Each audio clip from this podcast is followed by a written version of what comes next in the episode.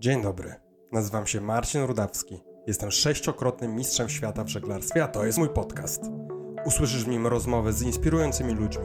Poznasz utytułowanych sportowców, którzy dzielą się swoimi doświadczeniami, zwycięstwami oraz lekcjami. Posłuchasz także osób, które poświęciły lata na odnalezienie tego kluczowego czynnika, który decyduje o tym, czy zostaniesz zwycięzcą, czy będziesz pokonany, zarówno w sporcie, jak i w życiu. Jeżeli chcesz poznać życiowe strategie, mechanizmy i rozwiązania, które pomogą ci osiągać więcej i szybciej, to dobrze trafiłeś. Zaczynajmy.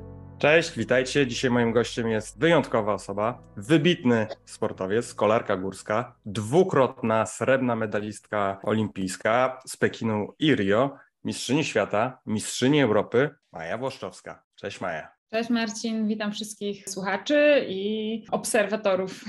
Bardzo się cieszę, e, że możemy się spotkać i porozmawiać. Dziękuję, że przyjęłaś moje zaproszenie. Widzieliśmy się dosłownie parę dni temu na Festiwalu Gwiazd Sportu w Dziwnowie, gdzie ty odsłaniałaś swój olimpijski medal w Alei Gwiazd Sportu. Także zanim zaczniemy może rozmowę na te poważniejsze tematy, powiedz proszę, co myślisz o takich wydarzeniach i jak ci się podobała ta impreza w Dziwnowie? E, bardzo przyjemne wydarzenie dla sportowców, którzy biorą w nim udział. Jest to okazja do tego, żeby przeżyć jeszcze raz te emocje związane ze zdobywaniem e, medali, czy to olimpijskich, czy innych trofeów. No i na pewno duże uhonorowanie świata sportu, bo cały czas niedoceniane są nasze sukcesy sportowe, więc takie inicjatywy zawsze są, zawsze są miłe. Bardzo fajnie też, że organizatorzy nie tylko odsłaniają gwiazdy aktualnych mistrzów, ale także właśnie takich już zapomnianych, którzy zdobywali medale 20-30 lat temu, a no, złoto olimpijskie 30 lat temu było tak samo cenne jak złoto olimpijskie dziś, tak? A, a niestety pamięć jest ulotna, o tych gwiazdach się zapomina, więc e, super, że to była impreza dla wszystkich. E, no i bardzo fajna formuła, że oprócz tych e, oficjalnych ceremonii odsłaniania replik medali, jest też sporo takich animacji sportowych z udziałem kibiców, z udziałem publiczności, takie jak mecze siatkówki na plaży, bieg gwiazd. Jasne, że to wszystko jest przymrużeniem oka, ale to też o to, o to chodzi. Oczywiście też były wywiady na plaży, możliwość e, zrobienia zdjęć, wzięcia autografu, więc bardzo, bardzo fajna, bogata impreza, połączona koncertem, który wiadomo, że w dużej mierze też i e, służy przyciągnięciu publiczności, na czym my sportowcy korzystamy, no ale dzięki temu o tym sporcie słychać więcej. Mamy nadzieję, że ta impreza będzie zarażała młodzież, te dzieciaki, które w tej chwili plażują po to, żeby na tej plaży nie tylko leżeć i budować zamki z piasku, ale też pograć w piłkę, pograć w siatkówkę, bawić, bawić się sportem. To prawda.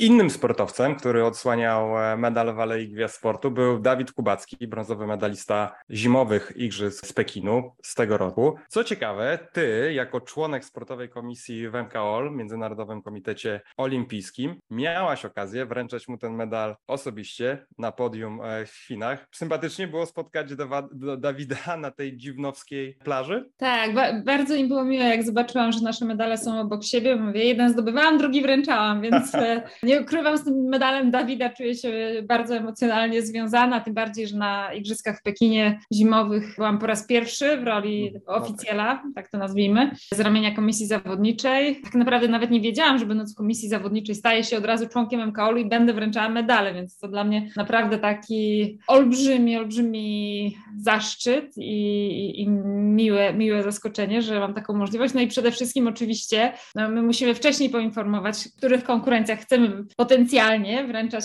wręczać te medale, więc ja się tam zapisałam na, na kilka, gdzie mieliśmy, mieliśmy szansę, no i potem e, jeszcze tym mocniej, tym mocniej kibicowałam. No i oczywiście ten medal Dawida był bardzo, bardzo ważny z tego względu, że no, ten początek Igrzysk w Pekinie był trudny dla polskiej reprezentacji, przede wszystkim z powodu kwarantanny naszych e, łyżwiarzy szybkich, zawodników short tracku, w szczególności Natalii Maliszewskiej, która jechała z wielkimi szansami na medal, więc no po takim, e, można powiedzieć, trochę depresyjnym depresyjnym początku. Medal, medal Dawida tak dał wszystkim naprawdę niesamowicie dużo radości, a możliwość wręczania medalu olimpijskiego to w ogóle na, naprawdę absolutnie obłędne, obłędne przeżycie. Można je porównywać ze zdobywaniem. Oczywiście zdobywanie da, daje dużo więcej tych emocji, ale z kolei możliwość stania na podium i obserwowanie tak bliziutka, jak Tak. ci zawodnicy na podium przeżywają, było, było absolutnie genialne. Wyobrażam sobie, że to wyjątkowe wydarzenie, szczególnie dla, dla takiego sportowca, który był po drugiej stronie i teraz może stanąć właśnie troszeczkę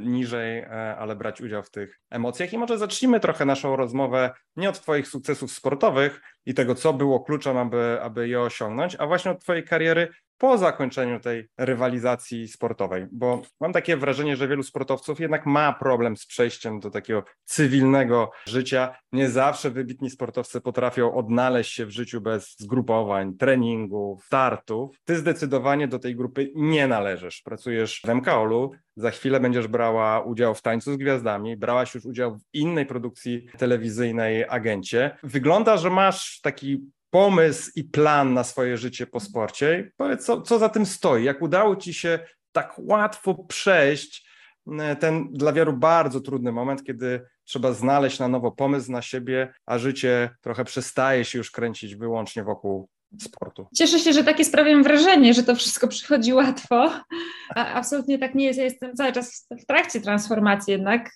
Cieszę się, że właśnie dużo rzeczy się pojawiło zaraz po zakończeniu kariery, bo wypełniły mi czas, dzięki czemu no, nie mam tego momentu, kiedy siadam, nic się nie dzieje i zastanawiam się to, co ja mam w życiu robić. Tak? Natomiast no, największy problem to jest tak naprawdę fakt, że sportowcy zawsze funkcjonują raz w określonym trybie, ale przede wszystkim z celem. Tak? My trenujemy mhm. ciężko ciężko po to, żeby zdobyć medal olimpijski i zawsze mamy ten cel, czy to Igrzyska Olimpijskie, czy Mistrzostwa Świata przed sobą, tak? Później po zakończeniu kariery nagle tego brakuje, tak? Każdy dzień jest taki sam, nawet jeżeli idziemy do pracy jakiejś, ta praca względnie nam się podoba, to i tak ciągle właśnie brakuje tego sensu, tak? Tego, tego co robimy i, i przyznam, że też, też mam z tym problem i to, i to odczuwam, okay. dlatego myślę, że prędzej czy później e, wrócę tak do sportu, ale blisko do sportu, bo byłem ale jednak owszem, wydaje się, że nie można być bliżej sportu niż e, w Międzynarodowym Komitecie Olimpijskim, ale jednak e, ta funkcja działacza wygląda zupełnie inaczej. Ja bym bardzo okay. chciała być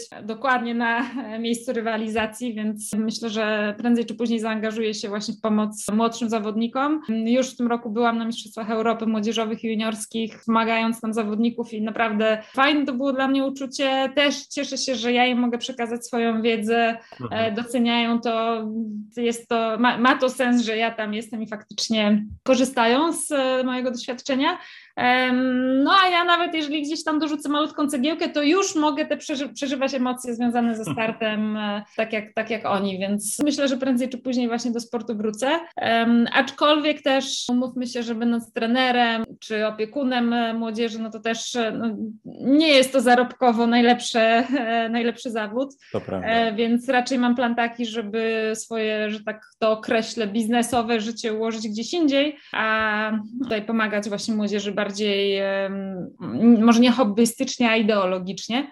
Okay. Chyba ja nawet wolę pomagać za darmo, a zarabiać gdzieś indziej. A, bardzo więc, dobrze. Więc raczej, no to... raczej taki mam pomysł, Natomiast jeszcze wracając do wątku tańca z gwiazdami, czy agenta, w którym brałam mm -hmm. udział, to to już są bardziej po prostu przygody, to są okay. okazje, które przychodzą.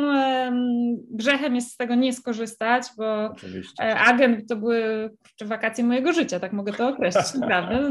Hongkong, Bali, bez telefonów, super ludzie, świetne emocje, naprawdę myśmy tam wszyscy się wkręcili niesamowicie w tym programie, więc e, genialna przygoda. Tak samo teraz taniec z gwiazdami, ja to potraktowałam stricte przygodą zawodowo. Oczywiście, jak już tańczę, no to wściekam się, bo jestem sportowcem, e, perfekcjonistą. Jak widzę, że mi to nie wychodzi, no to, e, to, to, to jestem bardzo zła. Natomiast no przede wszystkim jest to, jest to przygoda. Znów e, mam możliwość poznania genialnych ludzi, zobaczenia produkcji od środka. Robi to naprawdę przepotężne wrażenie. Ile osób jest zaangażowanych i jednocześnie jak to wszystko profesjonalnie jest prowadzone. Więc no, są to świetne okazje, żeby przeżyć właśnie coś nowego, zobaczyć kawałek innego, innego świata. Natomiast to, to nie jest tak, że ja swoją przyszłość łączę z produkcjami tego typu. Tym bardziej, jeżeli nadarzy się taka okazja, to tak, ja to traktuję po prostu jako genialną, genialną przygodę. O super, Bar bardzo się cieszę, jak mówisz o, o tym, że chcesz pomagać młodzieży, dzielić się swoimi doświadczeniami, gdzieś tam czasem dołożyć swoją cegiełkę, żeby komuś pomóc. Ja przez całą swoją karierę zbraniałem się przed tym i nie chciałem tego robić dopiero naprawdę na sam koniec i wiem, że to jest bardzo satysfakcjonujące i to daje dużo, dużo radości i cieszę się, że ty też to będziesz robiła. Zresztą to jest jak... odpowiedzialność. Jest, tak? oczywiście to, tak. To jest odpo odpowiedzialność to jest chyba też, której ja się boję najbardziej, bo co innego jak odpowiadamy za siebie, tak? Ja zrobiłam jakiś błąd i ja przez to przegrałam, a co innego, jeżeli ja coś źle podpowiem i, i, i przegra inny zawodnik z tego powodu, więc oczywiście wszystko jest fajnie, jak się wygrywa, ale tak, to prawda. Ale, ale gorzej jest, jak jest ta druga strona. Natomiast... Ale nawet jak o tym mówiłaś, to słychać było w twoim głosie taki, taki fajny entuzjazm, że to jest coś, co ci sprawia radość i niestety tak jak powiedziałaś, no to nie jest coś, na czym można pewnie opierać swoje życie w całości, no bo jednak fi finanse w sporcie nie są takie jak, e, jak gdzie indziej. Natomiast chcę przy tym wątku troszeczkę zostać, pozostając jeszcze właśnie w tym temacie życia po sporcie, bo chciałem Cię spytać o Twoje studia i o to, jak radziłaś sobie z godzeniem treningów, ze startami, ze studiowaniem matematyki na Politechnice Wrocławskiej. Większość sportowców na Twoim poziomie przekłada sobie to studiowanie gdzieś tam na czas po karierze, ewentualnie decyduje się na mm, studiowanie na AWF-ie. Ja, sam studiowałem, co prawda, zarządzanie na Uniwersytecie Warszawskim, ale trwało to grubo ponad 8 8 lat. Jak tobie udało się to pogodzić i, i, i skąd w ogóle decyzja o, o, podjęciu studiów w dodatku na kierunku zwyczajnie trudnym? Nawet niezwyczajnie, bym powiedziała, bardzo trudnym, fakt. E, natomiast na studia idzie się w wieku 18 lat, tak? Więc ciężko jest wtedy podjąć decyzję o postawieniu wszystkiego na jedną kartę, zwłaszcza no jednak w takiej niszowej dyscyplinie sportu, jaką jest kolarstwo górskie. Tutaj u nas nie ma mm, wielkich pieniędzy, za bycie w pierwszej setce na świecie na pewno nie uda się utrzymać. Żeby, żeby móc żyć ze sportu, trzeba być absolutnie na topie. Mieć medale Mistrzostw Świata, wygrywać Puchary Świata, bo wszystko, co poza pierwszą dziesiątką, to tak naprawdę jest inwestowanie w sport, a nie zarabianie na nim. Trochę tak jak w żeglarstwie. Niestety. Niestety, w większości, w większości dyscyplin. No ale jak już się osiągnie ten top, to oczywiście już wszystko wygl wygląda inaczej. Natomiast ciężko w wieku 18 lat przewidzieć, czy, czy my ten top osiągniemy, czy nie, a jednak też e, zawsze trzeba pamiętać, że od końca kariery dzieli nas jedna kontuzja. E, może tak się zdarzyć. Ba, ja byłam bardzo bliska końca kariery, jak e, złamałam nogę przed igrzyskami w Londynie. Było ryzyko, że w ogóle nie wrócę do sprawności, więc to pokazuje, że faktycznie no, jedno zdarzenie i i, możemy się pożegnać ze sportem. Do tego w wieku 18 lat, mimo że miałam już wyniki w kategorii juniorek, e, mhm. miałam e, medale Mistrzostw Świata, to ciężko było tak, taką decyzję podjąć, aczkolwiek ja takie zakusy miałam. E, myślałam już o tym, żeby pójść na jakieś zarządzanie, marketing, studia zaoczne, tak żebym miała czas na trenowanie, ale przyznam, że moja mama mnie mocno nakierowała, abym jednak nie szła na łatwiznę. Ja nie mówię, że to jest złe rozwiązanie tutaj, mhm. żeby, żeby nie została źle odebrana, jeżeli sportowcy uważają, że wolą postawić wszystko na jedną kartę, to ja bardzo szanuję ich decyzję i, i e, uważam, że no każdy musi podjąć tak, takową sam. Natomiast e, tak. no ja wiem, zwłaszcza z perspektywy czasu, że gdybym nie poszła od razu na studia, to już bym nie poszła na studia. Ach, w ten sposób. Niestety, ale zawsze przerwa rozleniwia, to po pierwsze. E, po drugie, z wiekiem potrzebujemy dużo więcej czasu na regenerację. Mając 20 lat, można zrobić dwa treningi dziennie, jeszcze pójść na zajęcia, przygotowywać się do kolokwium e, czasem do drugiej w nocy, pospać 5 godzin i jakoś funkcjonować następnego dnia. W wieku 38 lat, e, które mam teraz, absolutnie nie jest to możliwe. To, to, to, to, I to nie wynika z jakiegoś lenistwa, tylko po prostu organizm już potrzebuje dużo, dużo więcej czasu na regenerację, e, w związku z czym godzenie dwóch rzeczy na wysokim poziomie tak. w ogóle nie wchodzi w grę. Natomiast do,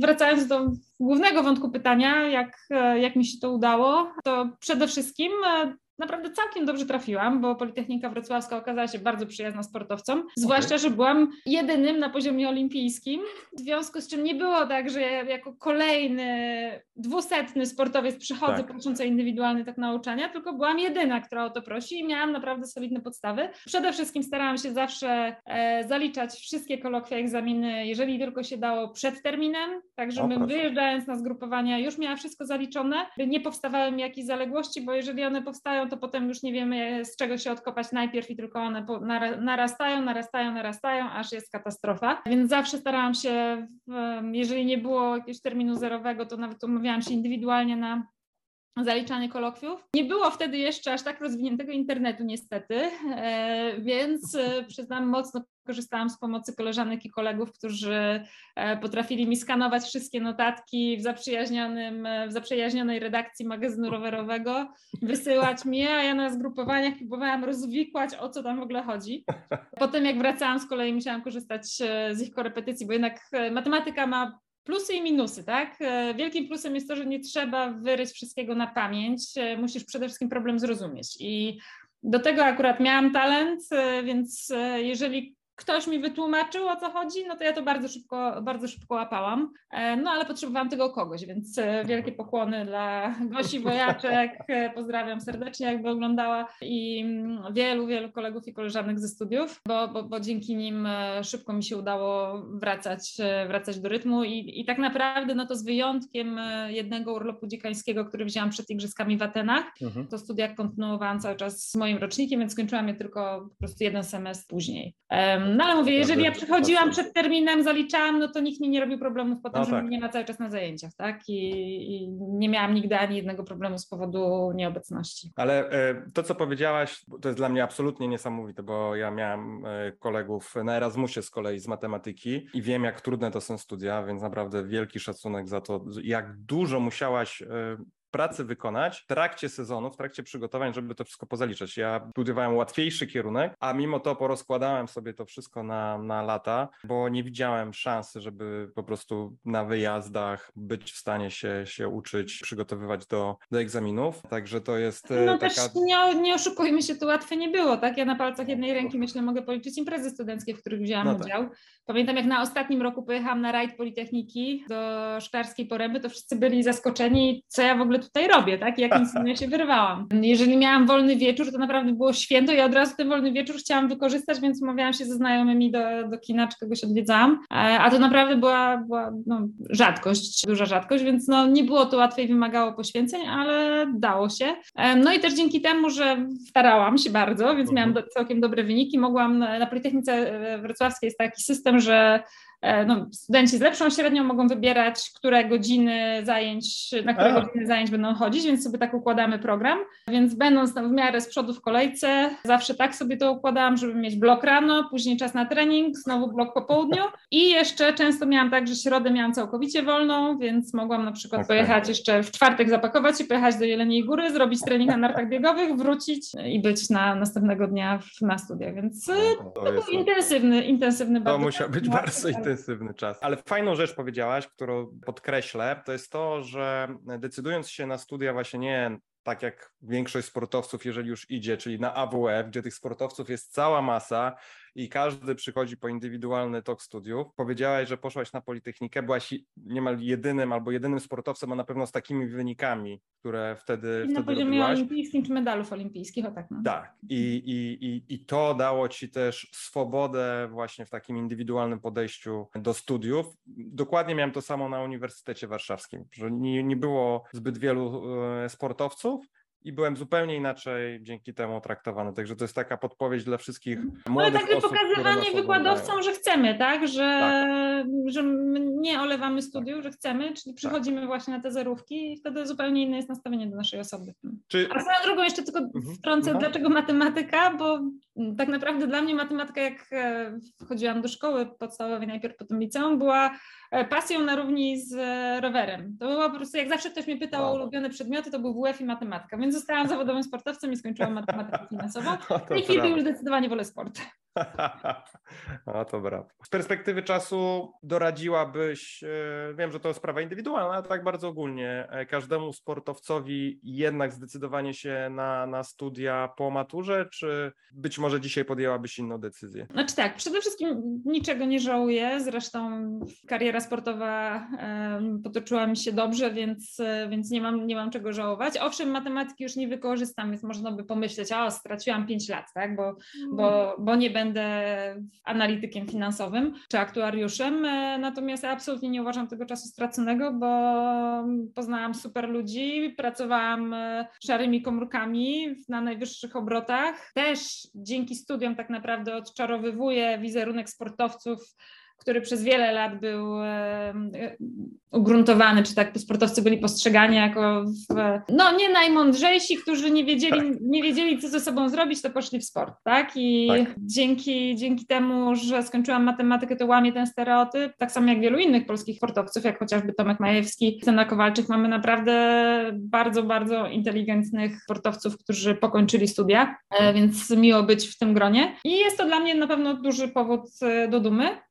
E, więc mówię, owszem, nie będę wykorzystywała rachunku całkowego ani różniczkowego, ale E, ale cieszę się, że studia skończyłam. A co radzić? To jest naprawdę kwestia indywidualna. Też przyznam, że sport w tej chwili się bardzo zmienił, bo jak ja zaczynałam, to rowery górskie dopiero się w ogóle w Polsce pojawiły. Ja miałam lat 13. Ten sport zawodowy też się, też się rozwijał. W tej chwili już pięcioletnie dzieciaki trenują i w wieku 13 lat mamy praktycznie, kurczę, już naprawdę całkiem dojrzałych zawodników, tak? Więc okay. no, na pewno ten poziom zawsze z roku na rok idzie idzie do góry i jest e, dużo ciaśniej w czołówce, a to znaczy, że trzeba szukać e, rezerw E, więc no każdy musi, każdy musi podjąć taką, taką decyzję sam. Ja uważam, że warto spróbować. Warto przynajmniej spróbować, aby zobaczyć, bo może uda nam się jedno z drugim połączyć. Mhm. E, a jeżeli nawet nie pełne studia, to, to przynajmniej tryb zaoczny, czy, czy jakiś kurs, doszkalanie się, albo chociażby doszkalanie się w swojej dyscyplinie sportu, czyli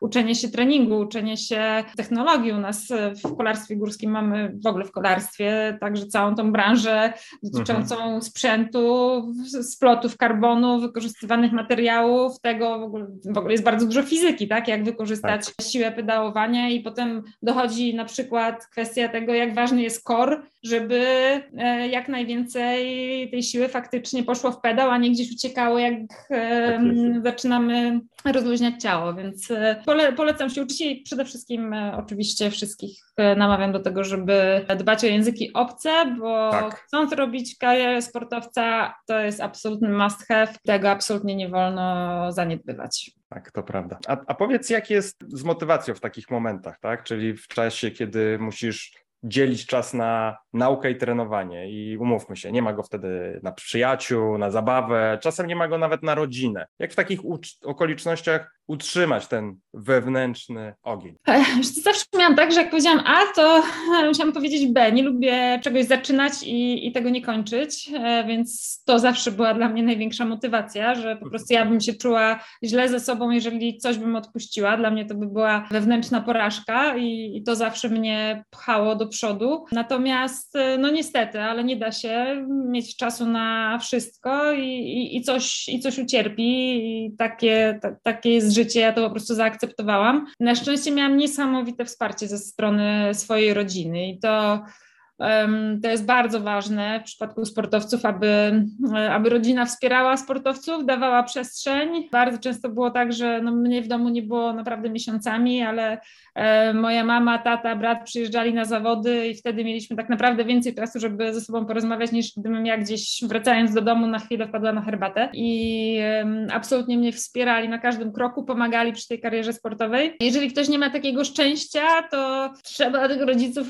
e, rozmawiać z nimi jak najwięcej, żeby, żeby zrozumieli, z czym się wiąże życie, życie sportowca. E, więc mówię, no ja trafiłam po prostu na super ludzi, dzięki temu e, mi się chciało. Jasne były takie momenty, że wracałam e, ze zgrupowania na zajęcia, nie miałam bladego pojęcia, co się dzieje na tablicy, bo czasem naprawdę matematyka potrafi być czarną magią, nawet jeżeli jest się do tego zdolnym. I, i były kryzysy, no ale wówczas też po prostu nie bałam się prosić o pomoc, tak? Jeżeli z czymś sobie nie radzę, to idę i proszę o pomoc, a nie no, Zosia Samosia, ja zrobię wszystko sama, tak? Mhm. Więc, więc to jest ważne. No i dbanie o tą regenerację, bo mm, to, co powiedziałam, w tej chwili sobie nie wyobrażam połączenie dwóch rzeczy na najwyższym poziomie. Wtedy dało radę, ale też e, dbałam o to, żeby no jednak wysypiać się, bo można pójść na imprezę studencką, owszem, znalazłabym na to czas, ale następnego dnia już na pewno ani bym nie zrobiła treningu, ani bym e, nie była w stanie poradzić sobie z,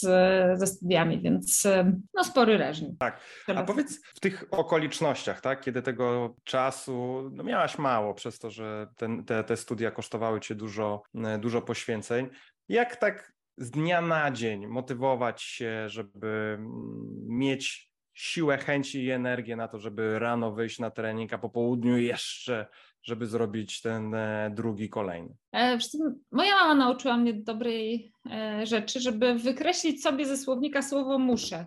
Okay. Nie myśleć o tym, że ja muszę iść na trening, potem muszę jechać na uczelnię, tylko Aha. ja chcę iść na ten trening, bo po pierwsze lubię jeździć na rowerze, po drugie marzę o medalu olimpijskim, skoro chcę pojechać na igrzyska, zdobyć ten medal, no to ten trening jest mi do tego potrzebny, więc, więc ja chcę iść na ten trening, tak? I to samo ze studiami, no to jest mój wybór, że poszłam na te studia, więc ja nie muszę iść wcale na te zajęcia, tak? Nic się nie stanie, jak ja na nie nie pójdę.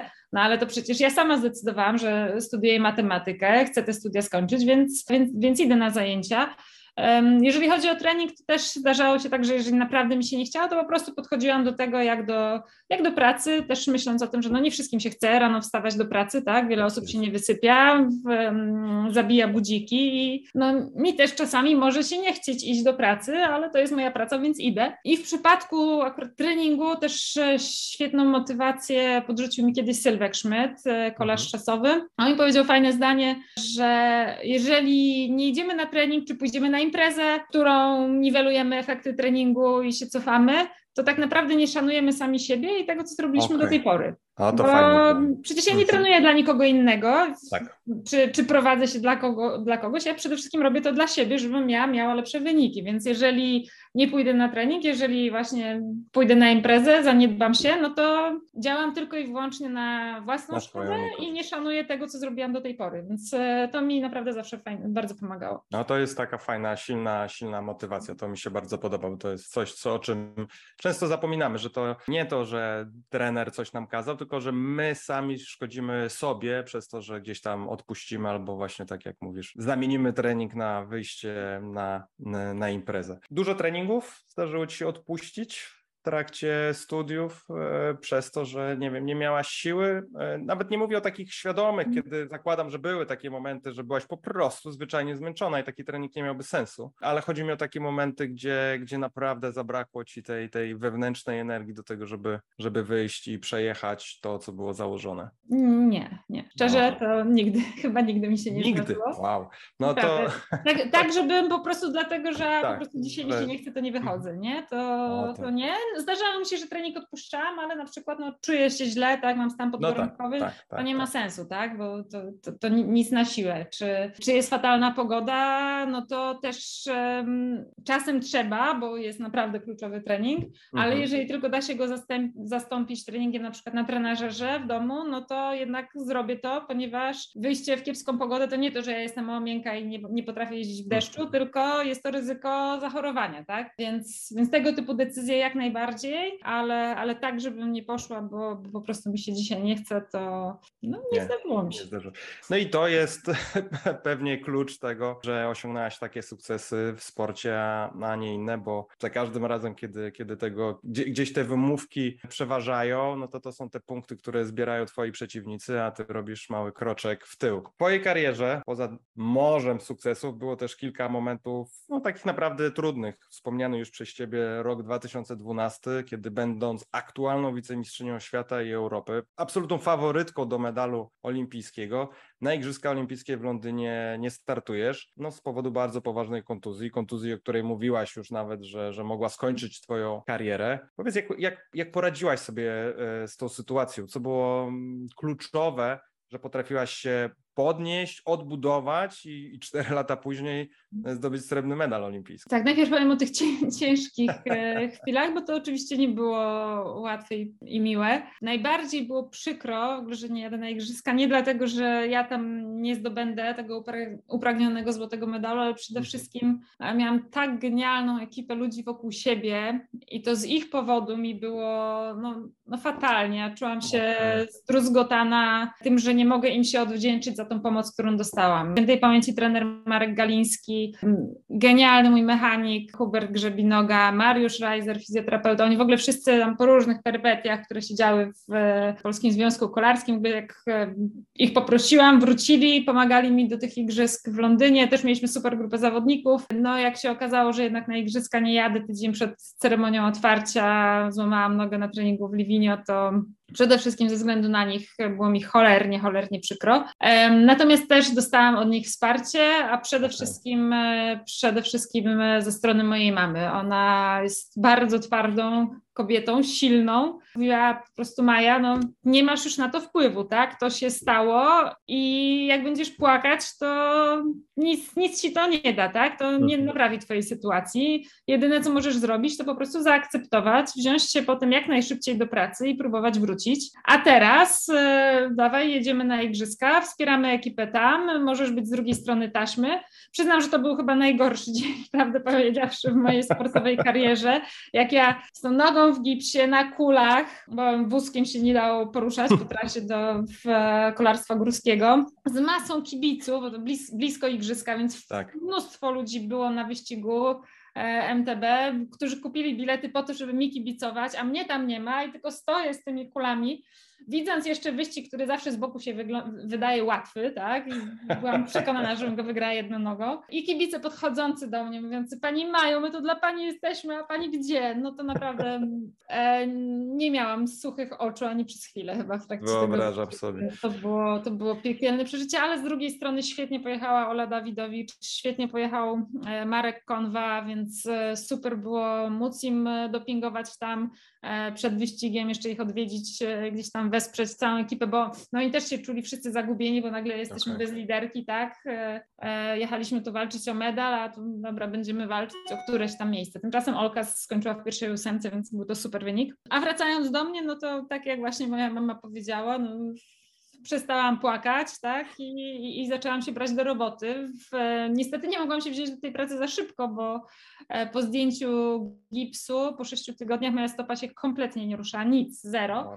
Więc e, naprawdę, no tak po 4-5 godzin dziennie takiej miałam żmudnej, e, bardzo, bardzo hardkorowej rehabilitacji, bym wręcz powiedziała, często na granicy bólu i tak dzień w dzień, dzień w dzień, miesiącami. Z tego co pamiętam w listopadzie pierwszy raz wsiadłam na rower, rower na szczęście, rower nie potrzebuje aż tak dużej ruchomości stawu skokowego, jak na przykład chodzenie, więc ja szybciej jeździłam okay. na rowerze niż chodziłam. Potem się pojawiły kolejne schody, bo oczywiście straciłam wszystkie mięśnie w prawej nodze, więc e, nagle okazało się, że jakaś mała zmarszczka, której w ogóle nie zauważałam na drodze jest e, nagle dla mnie wzniesieniem e, wielkości Everestu, więc byłam zrozgotana, jak nisko moja forma mogła spaść. Ojejku. E, ale wtedy też no, wielkie wsparcie Marka Galińskiego przede wszystkim, tego trenera, który pomógł mi ten trening tak, tak mi poprowadził, że naprawdę małymi kroczkami, małymi szłam, e, szłam do przodu. Genialna opieka oczywiście fachowców, profesora Krzysztofa Ficka z kliniki Galen, e, mojego fizjoterapeuty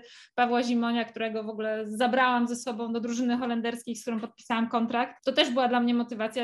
Jeszcze zanim doznałam kontuzji, już byłam dogadana z teamem holenderskim. Okay. Oni się nie wycofali z tej umowy, mimo że byli przekonani, że będą podpisywać kontrakt z mistrzynią olimpijską, tymczasem dostali kontuzjowaną zawodniczkę, ale nie zmienili warunków, więc też to zaufanie, które z ich e, tak. strony dostałam, no to też było dla mnie wielką motywacją, jednocześnie oczywiście sporą presją, ale, ale więcej było tutaj właśnie tej, tej, tej pozytywnej, pozytywnej motywacji i, i, to wszystko pomogło. A jeszcze wejdę, wejdę Ci w, w słowo. Ten okres, e, zanim mogłaś tak naprawdę zacząć porządnie rehabilitację, już nie wspomnę o, o tym, żeby wsiąść na rower, wykorzystałaś w jakiś e, sposób? Bo wielu sportowców próbuje w tym czasie nadrobić rzeczy, na które wcześniej w trakcie kariery nie ma czasu. Przyznam, że drugiego dnia, jak leżałam w klinice Galen w Bieruniu, już e, profesor Ficek przyprowadził mi swoich fizjoterapeutów, oni mi dali gumy, żebym już ćwiczyła górę, nie?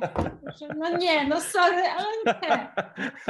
E, nie, jednak potrzebowałam najpierw takiego, takiej chwili, żeby po prostu no, przetrawić to. Rozumiem. Nie od razu następnego dnia do, do, do roboty. Trudno, stracę te mięśnie, ale to, to bardziej była dla mnie taka o, porządna regeneracja i okay tak naprawdę uważam, że czasami właśnie kontuzje wychodzą sportowcom na dobre, ponieważ my sobie nigdy nie pozwolimy sami na taki odpoczynek. Ja i tak jestem zwolenniczką długich wakacji po, pomiędzy sezonami. Zawsze robiłam mhm. tak naprawdę miesiąc przerwy, całkowicie o. bez treningu, bez roweru, Owszem, potem jest powrót bardzo ciężki po tym miesiącu i miesiąc, dwa cierpimy, ale, ale to mi strasznie dużo dawało świeżości zarówno mojemu organizmowi, ale i też mi e, niesamowicie pomagało e, właśnie dla głowy i potem byłam głodna tego roweru, chciałam, chciałam trenować. Natomiast tak czy inaczej, no to kontuzja sprawia, że naprawdę no, nic nie robimy przez długi okres czasu i też nie pójdziemy na imprezy, tak, z nogą w gipsie się nie no da, tak. więc, bo jednak często jest tak, że no to jak już mamy wolnach, to kula i dusza piekła nie ma,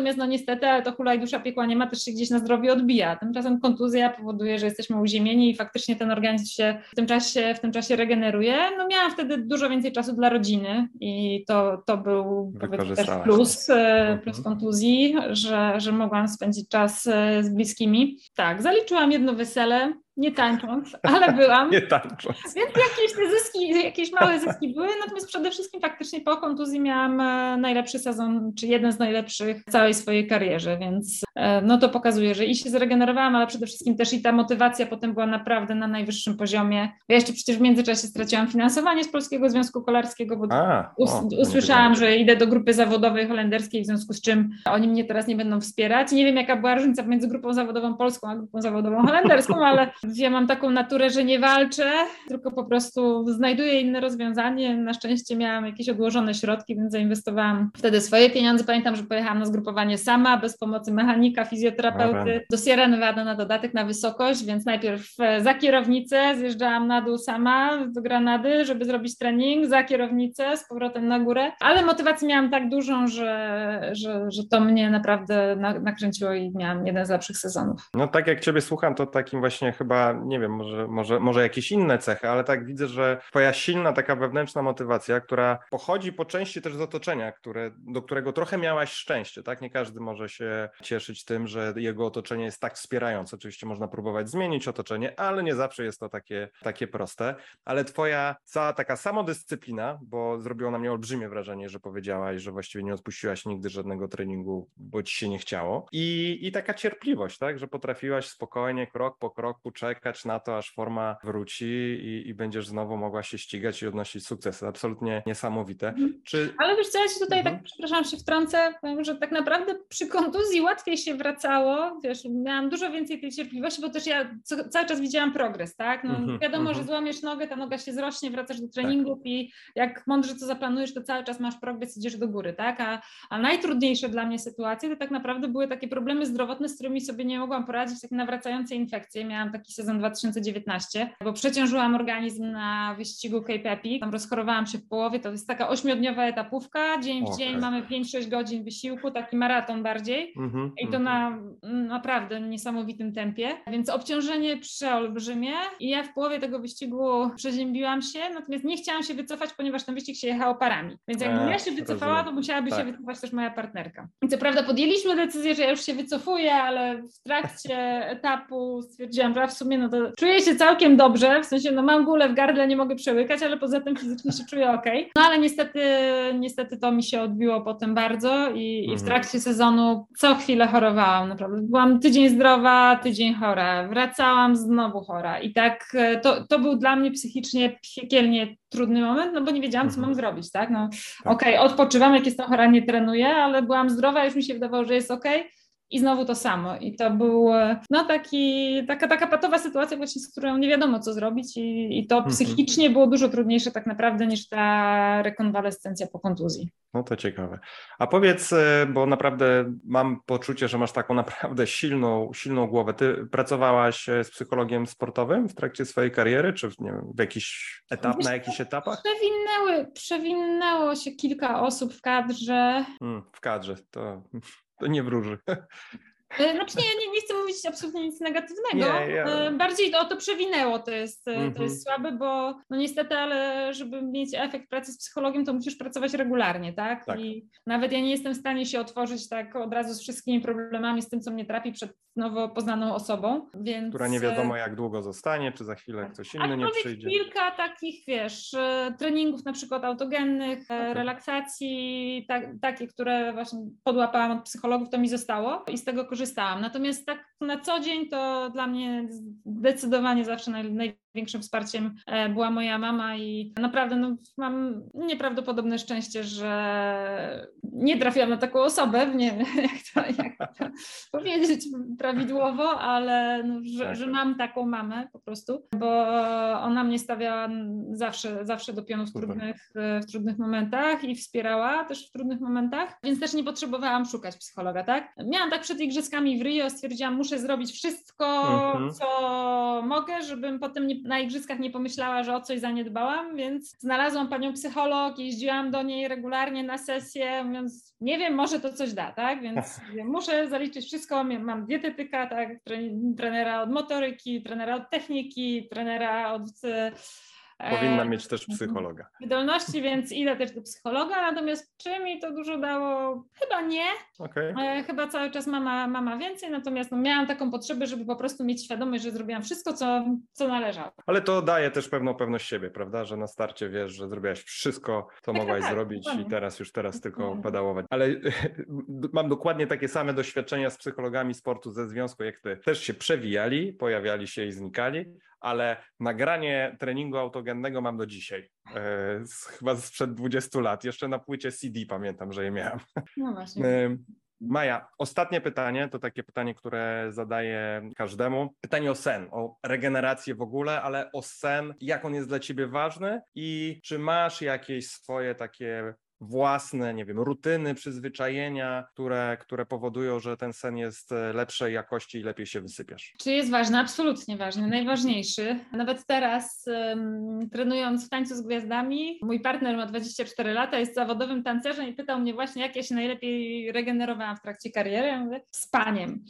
E, sen jest absolutnie kluczem e, i ja nawet jak gdzieś podróżuję, to się śmieję, że ja jestem niewybredna, wszędzie się wyśpię, potrzebuję tylko, żeby było chłodno, ciemno, cicho i żeby był twardy materac. Ach, to ostatnie jest chyba najtrudniejsze do zorganizowania. Oj, tak, tak. Ale to chłodno też jest trudne. Nieraz brakuje klimatyzacji, czy z kolei okay. nie chcesz włączać tej klimatyzacji, bo jest zagrzebiała daje takie różne rzeczy, więc e, no, dbam o to, żeby miejsce, w którym śpię, przede wszystkim właśnie było absolutnie ciemne, chłodne. Jeżeli jest taka możliwość, to żeby było cicho, ale wożę ze sobą zawsze, wszędzie, zatyczki do uszu porządne. Czasem, jeżeli jest e, naprawdę głośno, to i zatyczki nie wystarczają, to jeszcze potrafiłam brać e, słuchawki z redukujące szum. I zatyczki do tego się nie przekonałem. już całkiem, już całkiem dają radę. Też mam opaskę na oczy, jeżeli nie ma gdzieś dobrych zasłon, to ta opaska mi też pomaga. Co takiego? No staram się nie patrzeć w telefon przed snem, w ogóle najlepiej ten telefon mieć daleko oczywiście,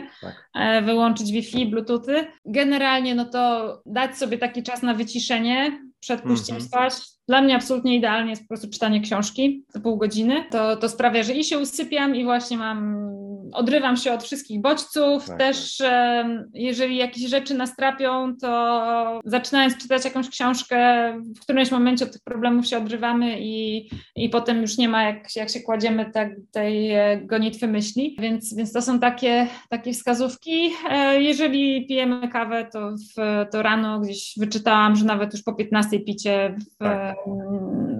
powoduje problemy ze spaniem. To samo jest z alkoholem. Lampka wina oczywiście nikogo nie zabiła, ale lepiej ją wypić do kolacji, aniżeli tuż przed snem. E, to, to takie mam wskazówki od dietetyków. No i jeszcze wracając do tak ogólnie snu, to drzemki w środku dnia. Udaje Też ci się? Uważam re, re, rewelacyjna sprawa. Nie zawsze, natomiast mhm. E, będąc na zgrupowanych zawsze starałam się tą, tą drzemkę zaliczyć, to bywa tylko taki moment, moment tylko na odcięcie, ale od razu to jest taki boost e, na, na, re, na resztę dnia i jeżeli miałam dwie jednostki treningowe, to e, to drzemka po, po tej pierwszej jednostce treningowej i obiedzie działała, działała zawsze genialnie i miałam dużo więcej wtedy energii na drugi trening. Natomiast owszem, nie zawsze się to udaje, ale, ale starałam się zawsze mieć ten czas na drzemkę w programie zapewniony. No to fajne, to, to nie, nie każdy sportowiec to potrafi. To, to jest sztuka wbrew pozorom do wytrenowania, ale, ale nie, nie każdy jest w stanie tak właśnie zasnąć na chwilę, 15 minut na łóżku i, i jestem odświeżony. Nie, nie, ja też przyznam, że mam problemy czasami z,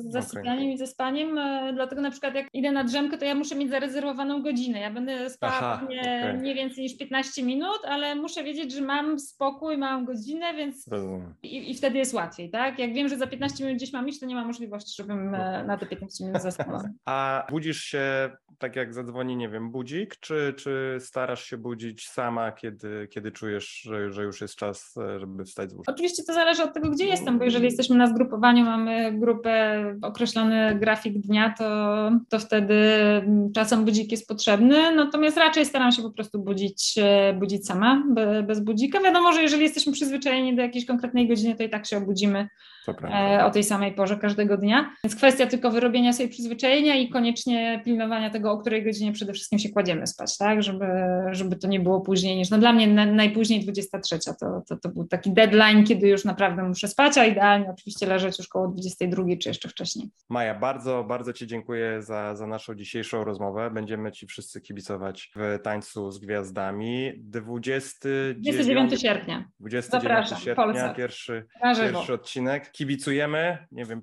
czy to już wtedy się wysyła SMS-y i można już tam. Tak jest. Nie wiem jaki numer, ale tak, wysyłajcie, wysyłajcie dużo SMS-ów. Będą, będą potrzebne. I cóż. A ja postaram się dostarczyć piękne show. Mam nadzieję, że się nie zabiję na tym parkiecie. Próbując umówić się z Mają, wiem, że trenuje bardzo dużo i będzie świetnie przygotowana do, do swoich e, występów, bo, bo bardzo dużo czasu na to poświęca, także Trzymamy kciuki i. Nie, to jest po prostu tak bardzo oglądać. trudne, wiesz? To, to ja jedyny taniec, jedyny taniec, jaki e, zatańczyłem tak porządnie, to był na, na moim ślubie i on był dość krótki. E, ponoć wyszło całkiem nieźle, długo trenowałem. Długo trenowałem, byłem bardzo Nie, naprawdę jestem, ja jestem pełna podziwu dla tancerzy. Naprawdę to jest nieprawdopodobnie trudne.